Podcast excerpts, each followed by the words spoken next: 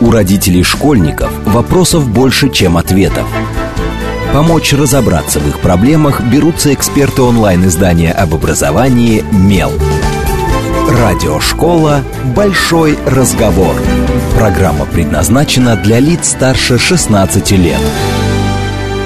Добрый день, в эфире радиошкола. Это совместный проект радиостанции «Говорит Москва», интернет-издание образования и воспитания детей «Мел».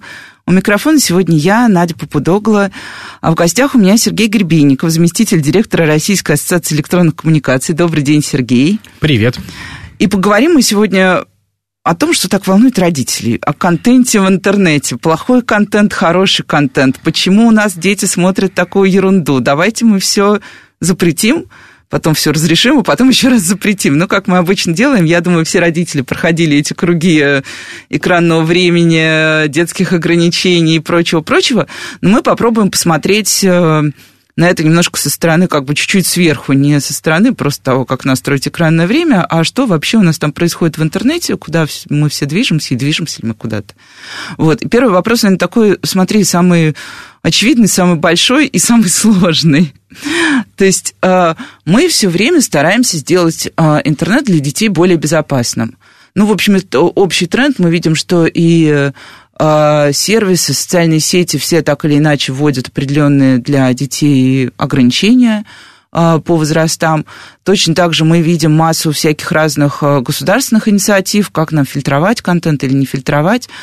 Но вот к чему мы, собственно, хотим прийти? Что такое безопасный, хороший интернет, в котором могут себя спокойно чувствовать дети? Если честно, я не очень верю в такую реальность вообще из потому что ребенок все равно находит лазейку в опасный контент.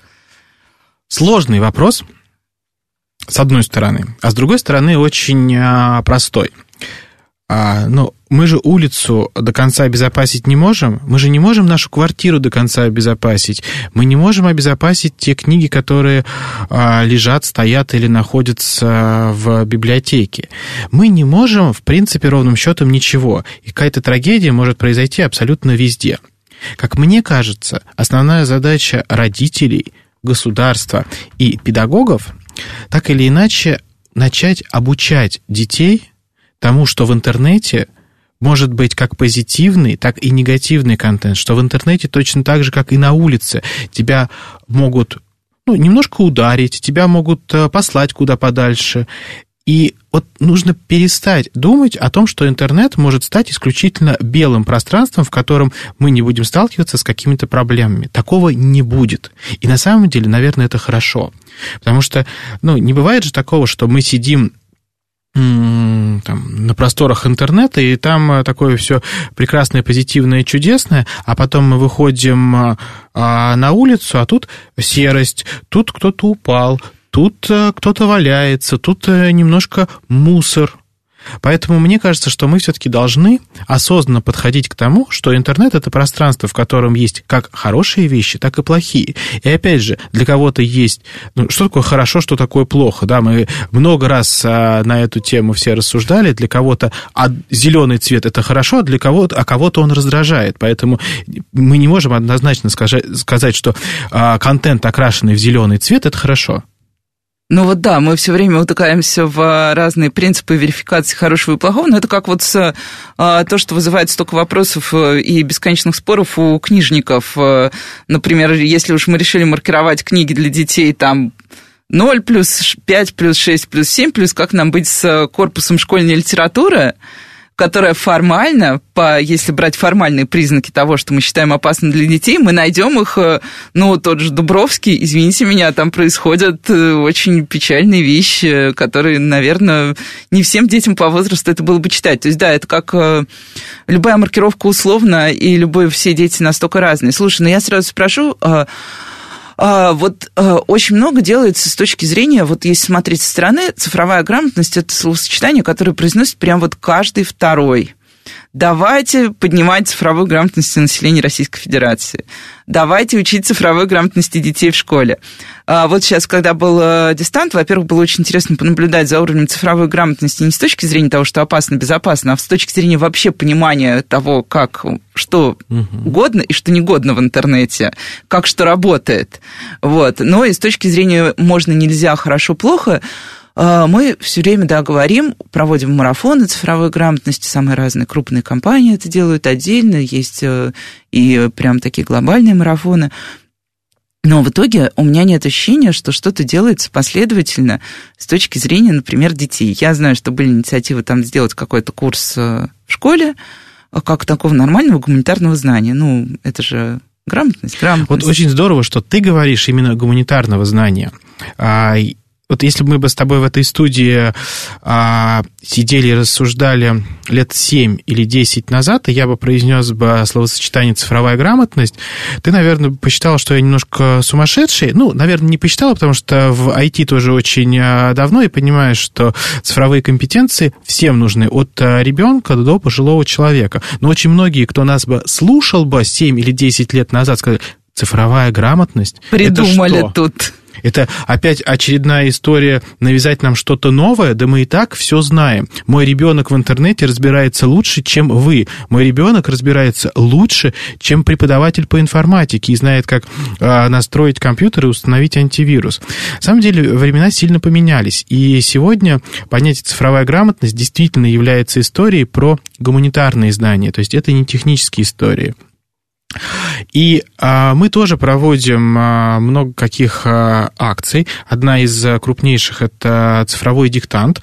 А, он как раз а, проводится как а, там, деятелями от общественных организаций, так и а, очень много коммерческих а, структур в этом участвуют, а, что приветствуется нами, потому что только через крупные порталы, только через интернет-гигантов можно достучаться до каждого пользователя.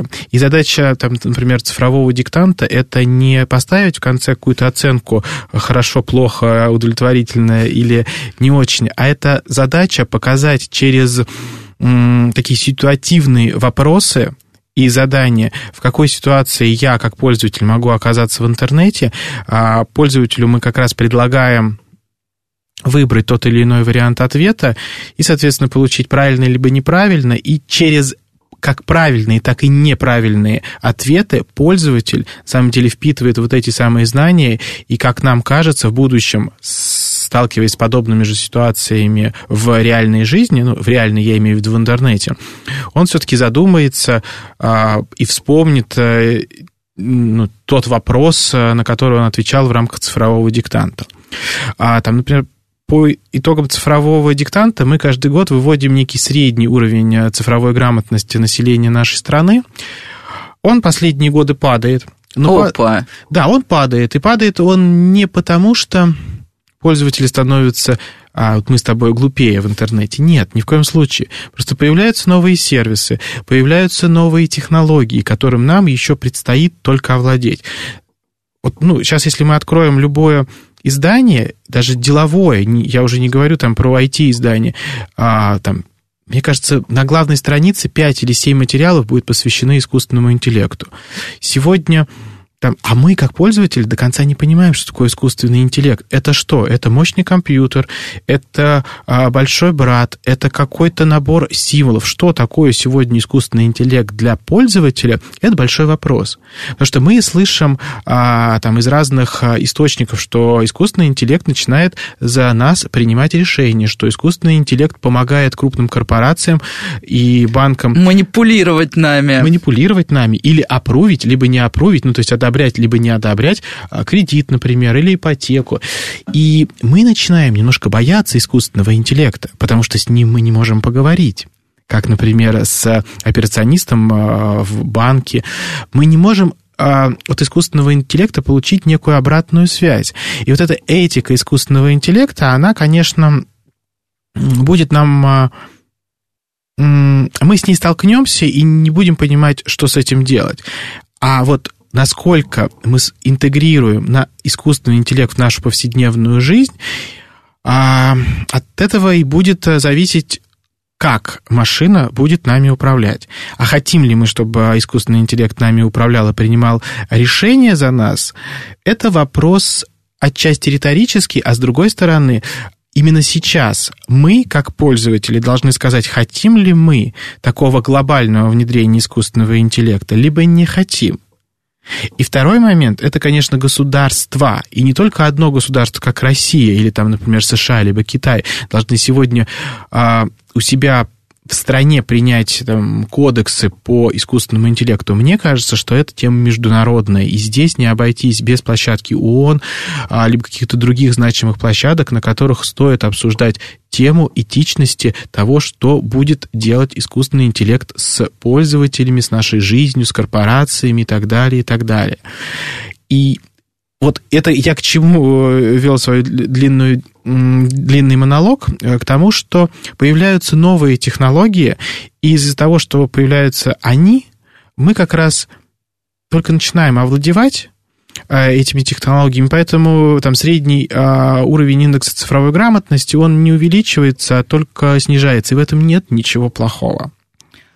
Слушай, ну и тут я прям вот э, пока ты говорила, я думала о том, что происходило и что мы вот сейчас видим на самых разных срезах у нас на родительской аудитории как проблему, да. А, во-первых, э, э, люди, родители, очень боятся, вот на примере Москвы это ну, удобно разбирать, потому что в Москве есть Московская электронная школа, в Москве есть МОСРУ, ну, Московская электронная школа как часть вообще всех ну, сервисов московских городских, вот, для того, чтобы быть полноценным московским школьником, ты на самом деле передаешь ребенку очень много данных э, и через МОСРУ, и непосредственно через МЭШ. А, и сейчас мы видим, что родители начинают постепенно протестовать, причем, ну, как бы не какие-то вот отрицанты отдельные, а что родителям не нравится, что огромные объемы там цифровых э, персональных данных оказываются в распоряжении государства. Там мало ли что дальше с ним будут делать. Потом на примере дистанта мы увидели, насколько родители не хотят, чтобы ребенок вообще, ну, как бы мало того, что мы отдали данные ребенку, так мы еще и ребенка очень плотно посадили в систему онлайн-обучения. Вот с начала этого года главный страх родителей – это страх того, что сейчас опять начнется вот эта вся ерунда. А, и родители превращаются так визуально, мне кажется, даже у меня иногда это бывает, э, в таких лудитов, которые пытаются все запретить. Сейчас мы, мы сначала даем телефон ребенку. У меня есть любимый пример. Э, я смотрела однажды исследование Яндекса, что спрашивают Яндекс родителей, вот там в 14 лет родители спрашивают, как завести ребенку банковскую карту, а в 15 лет как э, э, аннулировать у ребенка банковскую карту. Вот. И вот точно так же с технологиями. То есть сначала мы все даем, потому что сначала вроде бы все приятное и милое, а потом мы все забираем и еще боимся.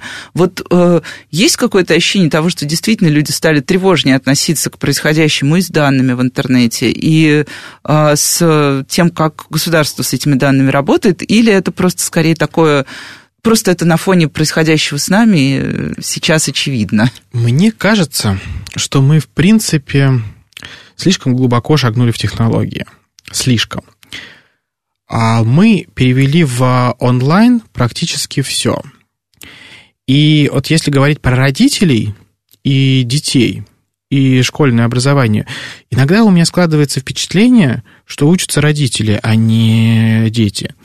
А родители первым делом узнают оценку, родители видят, что задали, родители видят как задали, как мой ребенок сегодня учится, как не учится. И мне кажется, у ребенка пропала вот та самая самостоятельность, которая была в мое детство.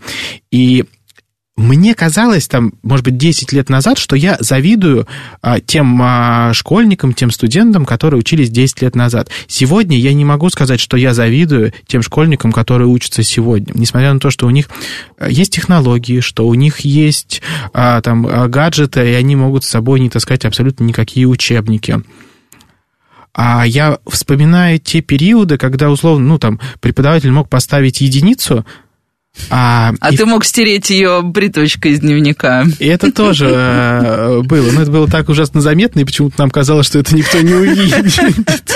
Но а, ребенок, получивший а, плохую оценку, он мог замучить преподавателя, попросить пересдать, что угодно сделать, чтобы вот эта вот единица в моем дневнике была переправлена либо там на четверку, что было всегда очень это, удобно. да, удобно. Вот. А сейчас вот это пропало. Пропала в том числе коммуникация живая между ребенком и учителем. Нам иногда постоянно внушают, что вот, не должно быть человеческого фактора, что все должны быть равны. Но не бывает равных э, людей, не бывает равного интеллекта, не бывает э, одинаковой талантливости у детей. И вот мне кажется, что как только мы переходим исключительно в цифру, у преподавателей, у, там, я не знаю, у разных тренеров, да, там, если мы говорим про спортивные какие-то достижения, исчезает вот эта возможность личной коммуникации с ребенком, а, дополнительных а, каких-то уроков, всего чего угодно.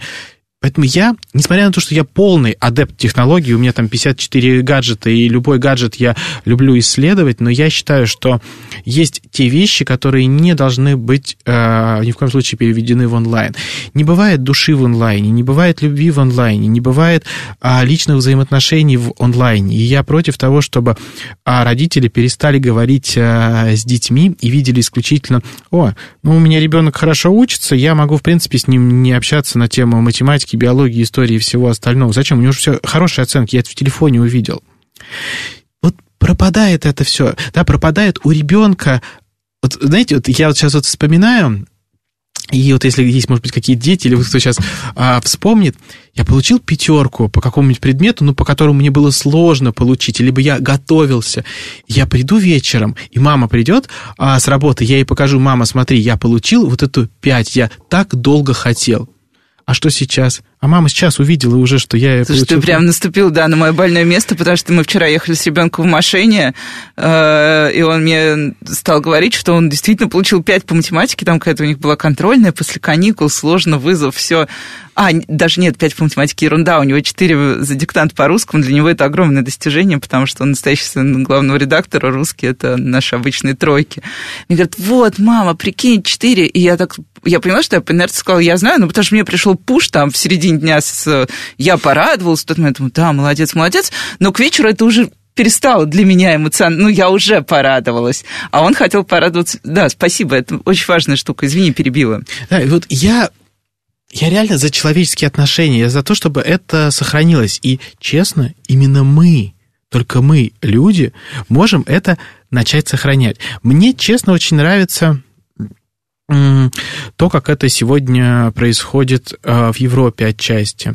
Я тут, э, несмотря на пандемию и все ограничения, получилось мне выбраться там по определенным рабочим вещам а, в Европу, и мы с коллегами сидели э, в ресторане, обсуждали там важные темы. Что я обратил внимание? На столе не лежат телефоны. А что происходит у нас? Я сам встречаюсь там э, с друзьями, э, когда нужно не работу обсудить, а просто у нас у всех лежат э, телефоны на и столе. И мы проверяем все, что там и происходит. Мы, да. И вот а, такое заветное слово digital detox, мы не готовы к нему сегодня. Наверное, в этом виноваты мессенджеры, в этом виноваты мы в том числе сами. Написав тебе сообщение, я буду ждать моментальной реакции. И вот это тоже надо менять. А есть э, там сегодня развивается еще очень важная тема в интернете. Это цифровой этикет. И к этому тоже нужно всех приучать. И в рамках вот уроков цифровой грамотности, к которому мы сейчас придем как раз, а, тоже нужно этому учить. Нужно учить этому детей, нужно учить этому преподавателей, наверное. А, у нас наверное, пять лет назад, или, может быть, четыре года назад, так время летит э, невозможно. 21 год вообще как будто бы э, схлопнулся в два месяца.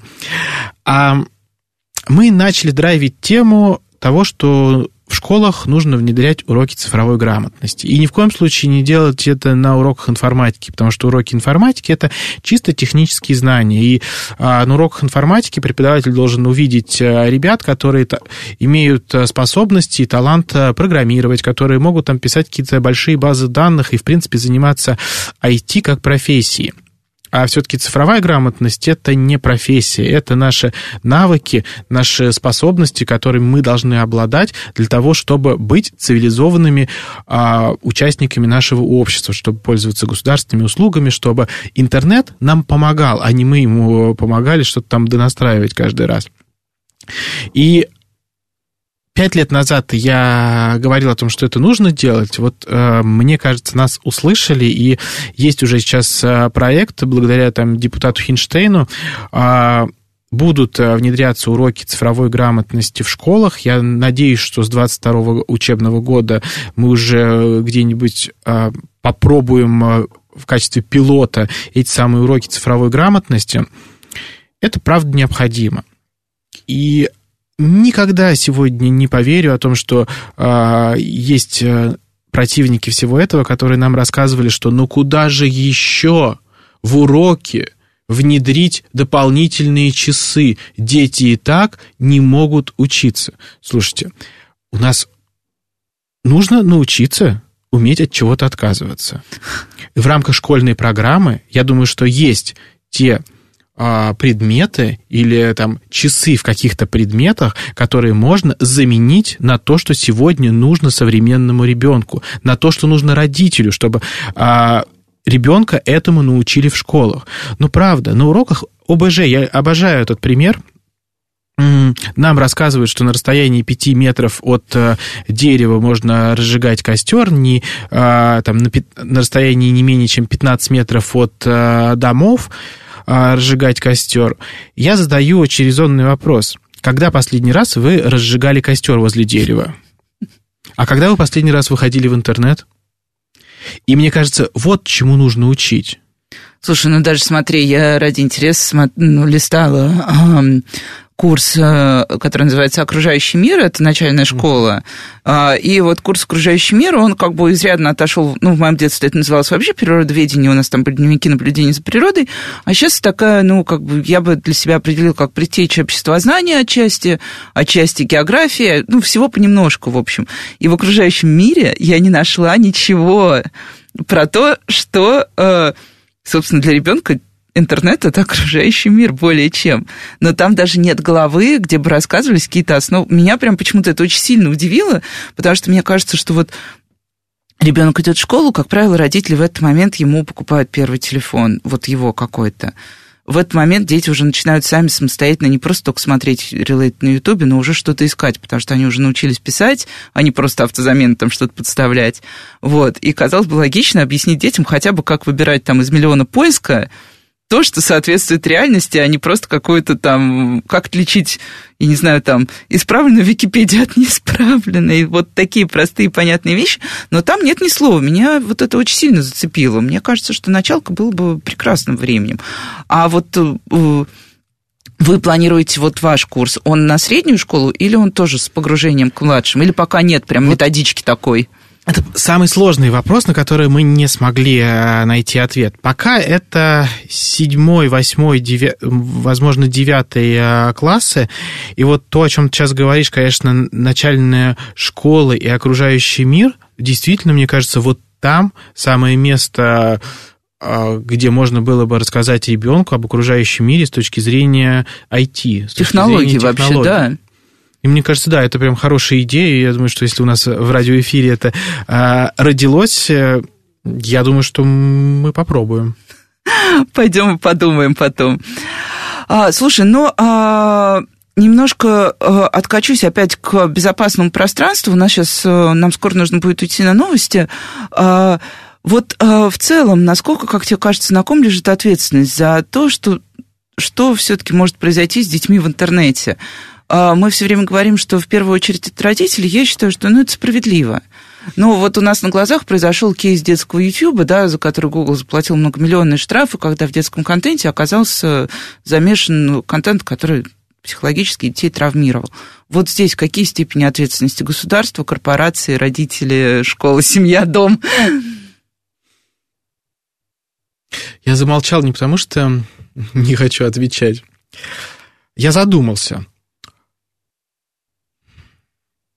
Ну, для полноценной семьи это, конечно, родители или родитель.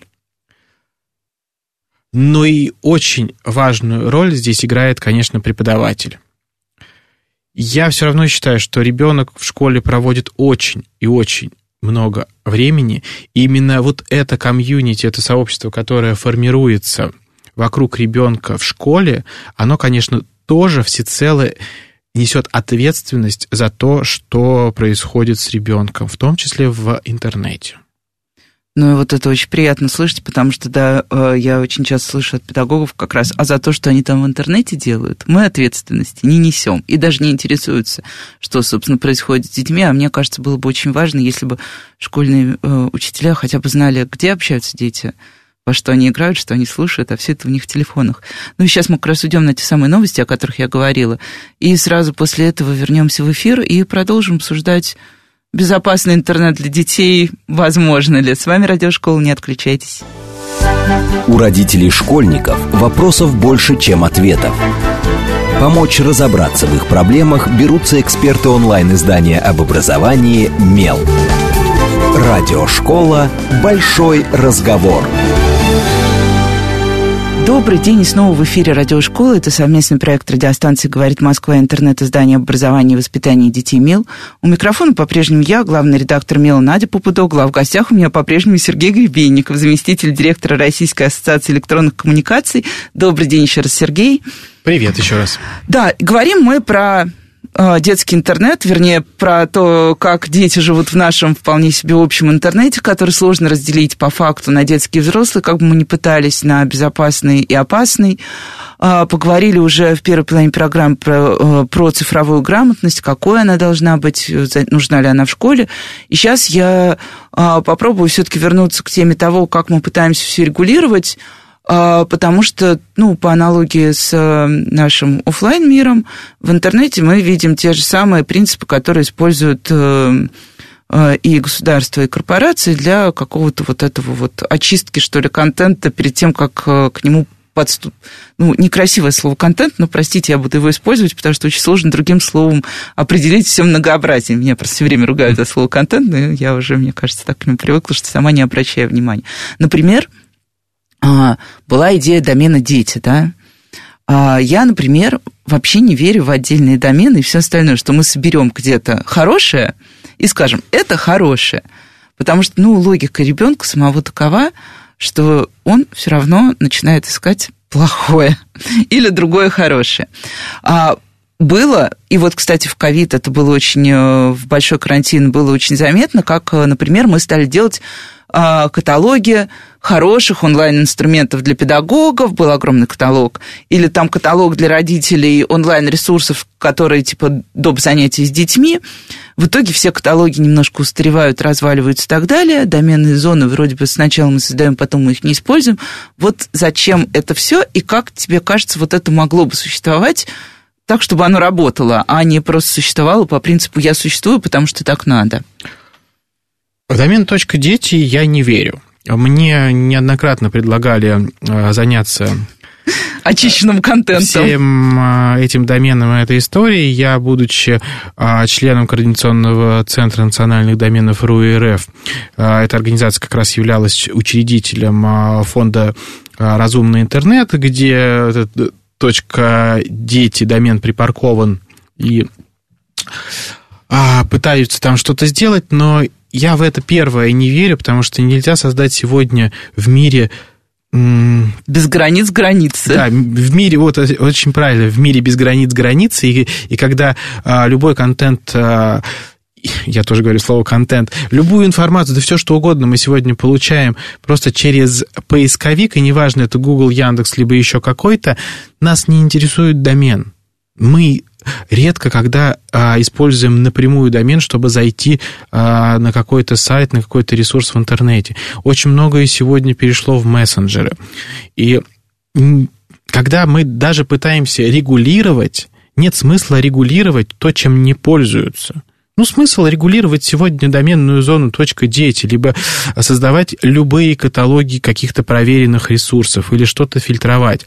Да никогда вы не профильтруете социальные сети. Их можно только отключить, их можно запретить, но я думаю, что ни один а, сознательный человек на это, естественно, не пойдет. Ну, мы уже видели, как у нас запрещали один, один популярный мессенджер, и к чему это привело. Абсолютно. Поэтому я я не сторонник блокировок, я не сторонник э, удаления, я не сторонник э, вообще чего-то... Э, Ты прям очень либерально звучишь, извини. А, а вот на некоторых э, встречах э, меня называют э, слишком консервативным, потому что я иногда считаю, что что-то нужно запрещать, что-то нужно менять и жестко регулировать, а вот, например, э, тот контент, который есть в интернете, я считаю, что бесполезно гнаться за тем, чтобы что-то заблокировать, что-то убрать, удалить. скорее нужно идти в сторону создания. И вот я за создание, за то, чтобы в интернете появлялось больше каких-то интересных, позитивных ресурсов, чтобы э, у того же ребенка был выбор, куда пойти. Я сейчас скажу ужасную вещь, и, может быть, меня кто-то поругает за это, но где, блин, э, российская Википедия? Где э, вот этот вот наша кладезь знаний, которые существуют? Можно бесконечно долго считать нашим национальным достижением нашу вот эту многотомную а, энциклопедию, но, простите, сегодня современный ребенок не пойдет брать эту толстую книжку и там что-то искать. Он пойдет в Википедию. И неужели так сложно сегодня отцифровать эту библиотеку, эту энциклопедию, выложить ее в, в общий доступ и дать доступ к знаниям всем? Чего мы боимся?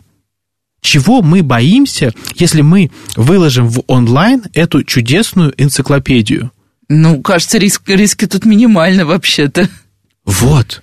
Ну, идите к аудитории там, где эта аудитория есть. Невозможно сегодня ребенку а, дать толстую книжку и сказать, иди, изучай ее. Он ее не пойдет изучать. Он не понимает, как нужно пользоваться оглавлением в этой книге. Ну, он пойдет прочитает аннотацию в интернете. Именно. На трех листах.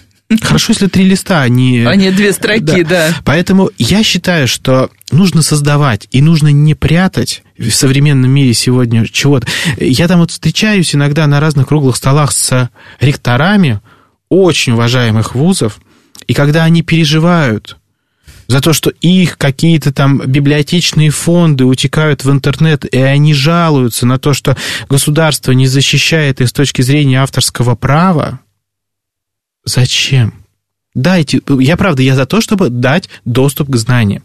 Ну, раньше это, у нас была да, это Ленинка, так... Ленинка, да, да это... в которой, вот честно, я в ней был один раз. Я часа три простоял, чтобы получить а, этот читательский билет. Я потом зашел, а, я писал какую-то то ли э, курсовую работу по а, под рекламе в Древней Руси. Там очень сложная была тема, и действительно было всего несколько авторов, которые эту тему исследовали. Я попытался найти а, несколько книг в Ленинке. Я нашел, но мне сказали, еще нужно подождать три дня, когда эти книги э, найдут. Поднимут из хранилища. Да. Я сказал, не, обойдусь.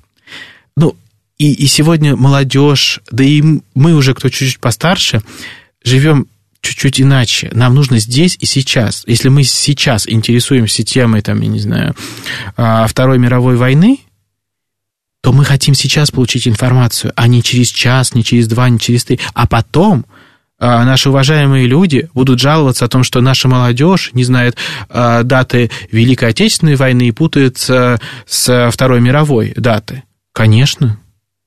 Дайте доступ к знаниям. Не бойтесь. Да, я вот хотела сказать, что это такой же, это же очень большой сложный дискурс, например, как э, ну, вот это научное пиратство, потому что есть же ресурсы, которые занимаются как раз тем, что выкладывают э, то, что формально, ну, не формально, а юридически, да, защищено авторским правом, но таким образом мы, как бы, те, кто создают эти ресурсы, они говорят, мы делаем науку доступной для каждого, потому что действительно, ну, скажем честно, вообще библиотеки хорошего качества есть далеко не в каждом городе, и это касается и детских библиотек в том числе. Вот, и почему бы, да, нам не дать какие-то общие доступы. Слушай, ну я спрошу про позитивный контент, потому что обещала спросить. Для меня вообще, ну вот мы как медиа, например, постоянно слышим в свой адрес историю «Вы не пишете о хорошем».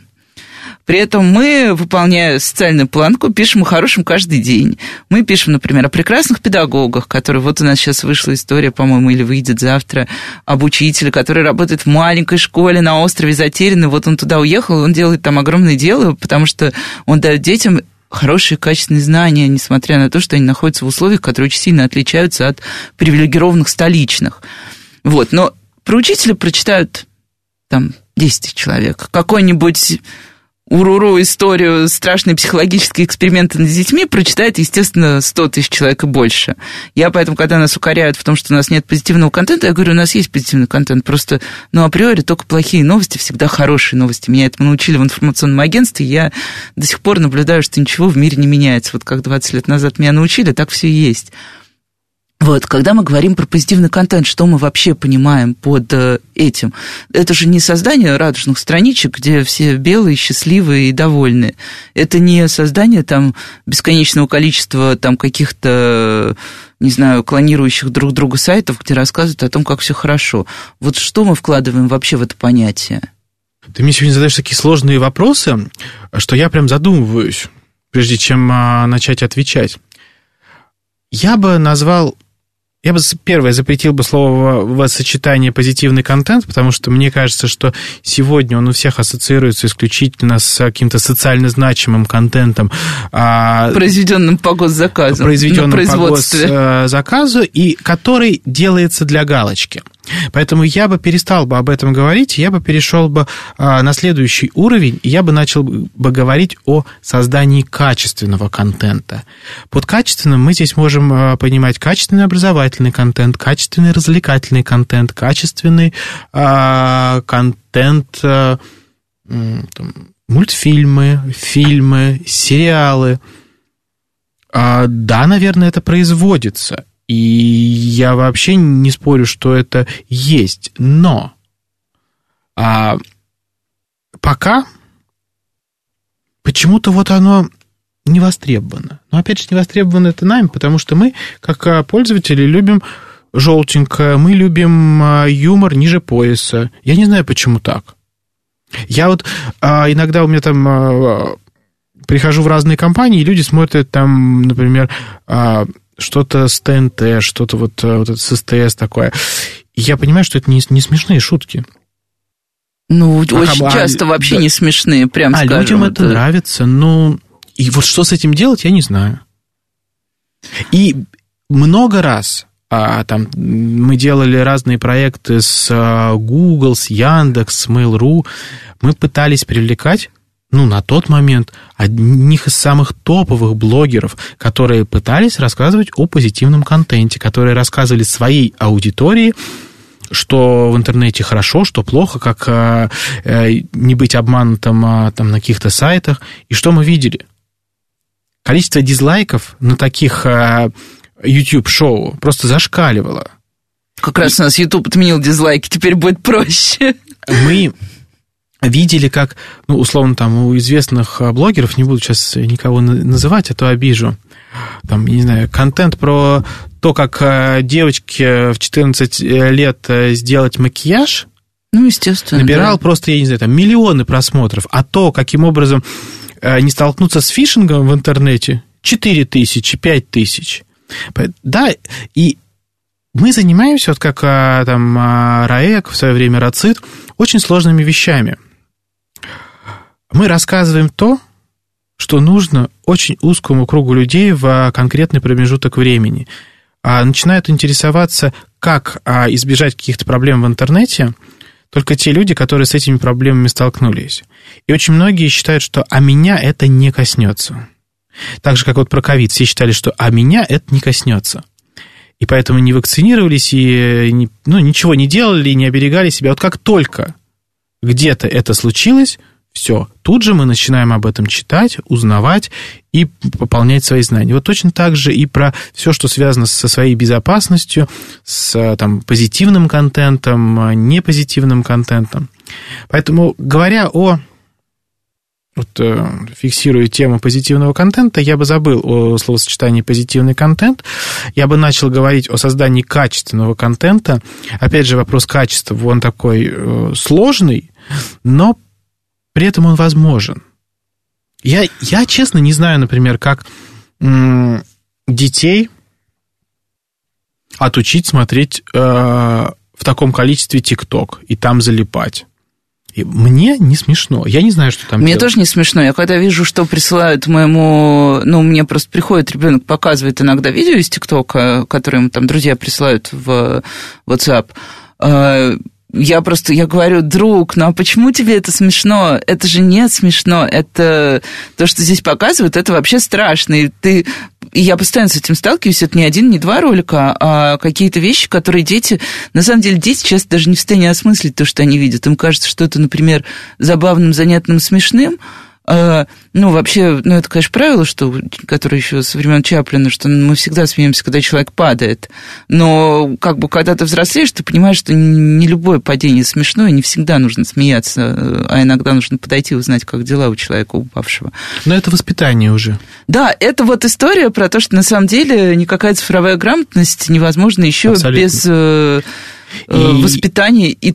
и я считаю, что вот эти вещи, которые были всегда, это воспитание, это любовь к ближнему, уважение, это там, доброта. Вот эти вещи никто не отменял э, в нашей жизни. И никто личный разговор с ребенком в том числе не отменял. Да, э, очень многих вещей родители сами стесняются, боятся обсуждать эти темы. Да, там, ну, в свое время долго приучали там э, современных россиян э, начать с ребенком говорить о сексуальном воспитании, да, о да до сих пор стесняются. Стесняются, конечно.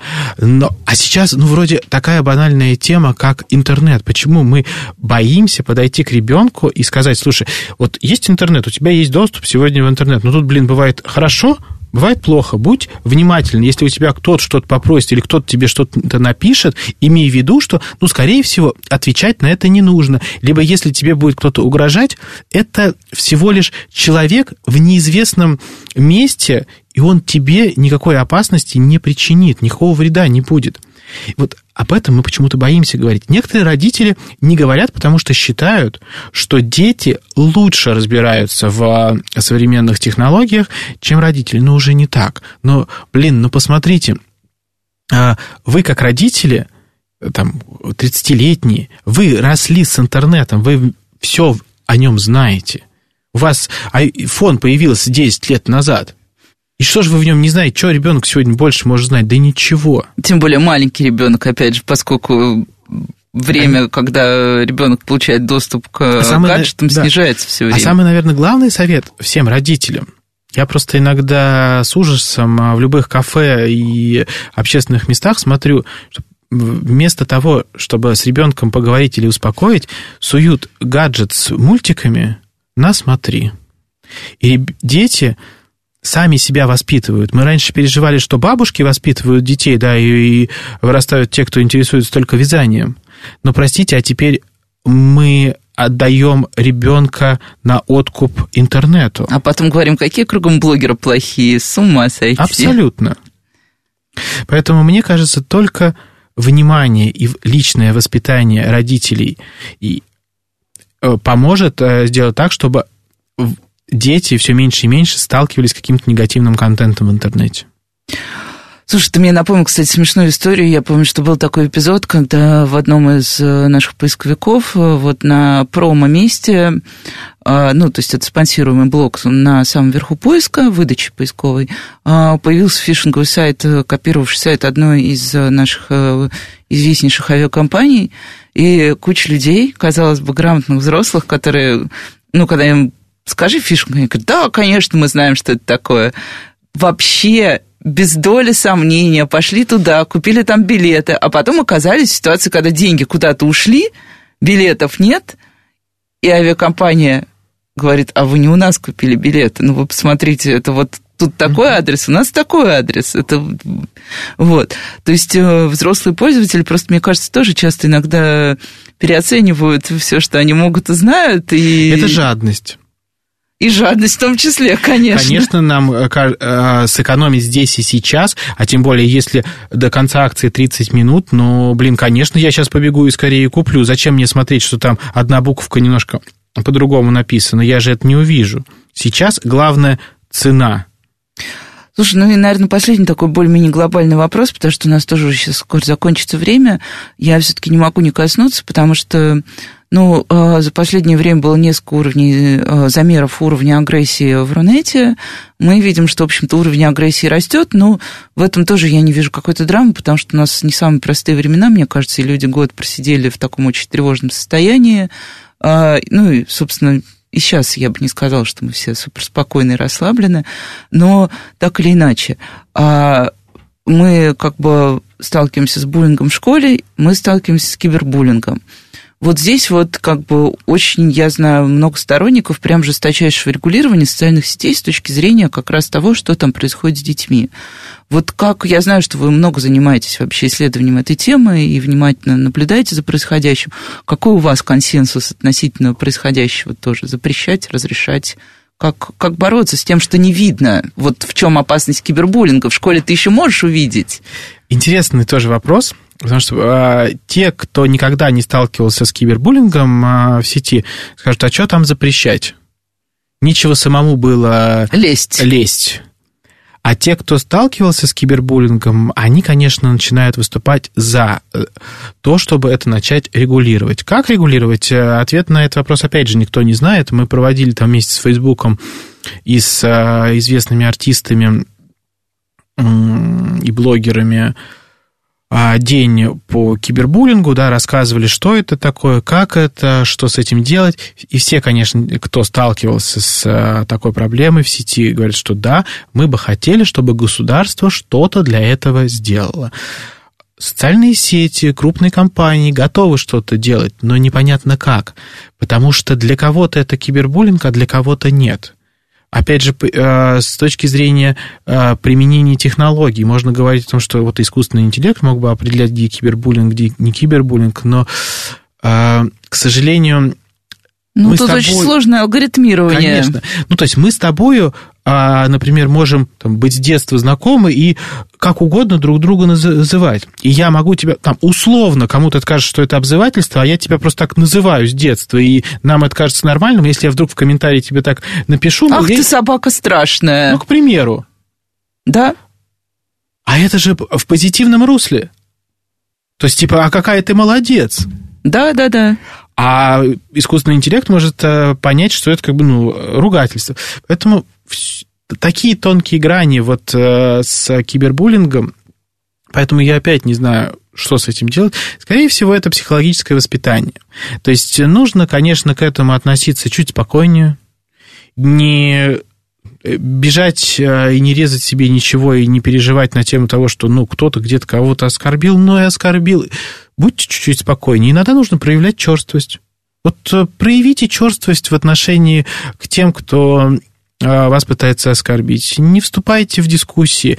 Я вот, например, в последнее время вообще ни в какие дискуссии в социальных э, сетях не вступаю, а тем более, как мы все видели, как люди Э, ругались э, с этим коронавирусом, потому что у всех своя точка зрения, и, наверное, каждый пусть останется при своей точке зрения там, и в отношении вакцинации, и в отношении там, самого вируса. Поэтому нужно просто любить друг друга. И мне кажется, вот любовь, она спасет мир.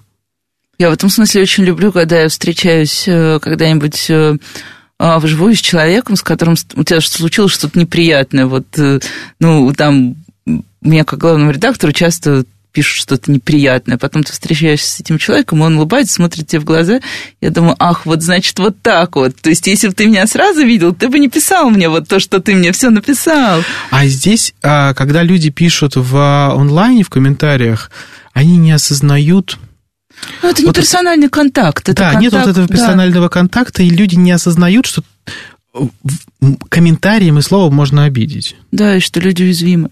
Слушай, все, самый последний вопрос. Есть обратная точка зрения, что социальные сети, ну, это касается, например, Инстаграма, Фейсбука, стали чересчур э, цензурируемы самими пользователями. Ну, то есть, чуть-чуть тебя задели, ты сразу там пишешь в абьюз, там, типа, меня оскорбляют. Э, обнаженку нельзя, картину размывают, блокируют. Здесь, ну, в общем, происходит масса каких-то вещей, которые людей раздражают. Как овер-цензура такая, причем цензура не ту, которую на тебя спустило государство, где ты, в общем, чувствуешь себя немножко бессильным, а цензура, которую вдруг подхватили твои друзья, которые были против цензуры. Вот как тебе кажется, в какой стадии эта ситуация вообще, как здесь все идет, к какому-то вычищенному миру, что ли?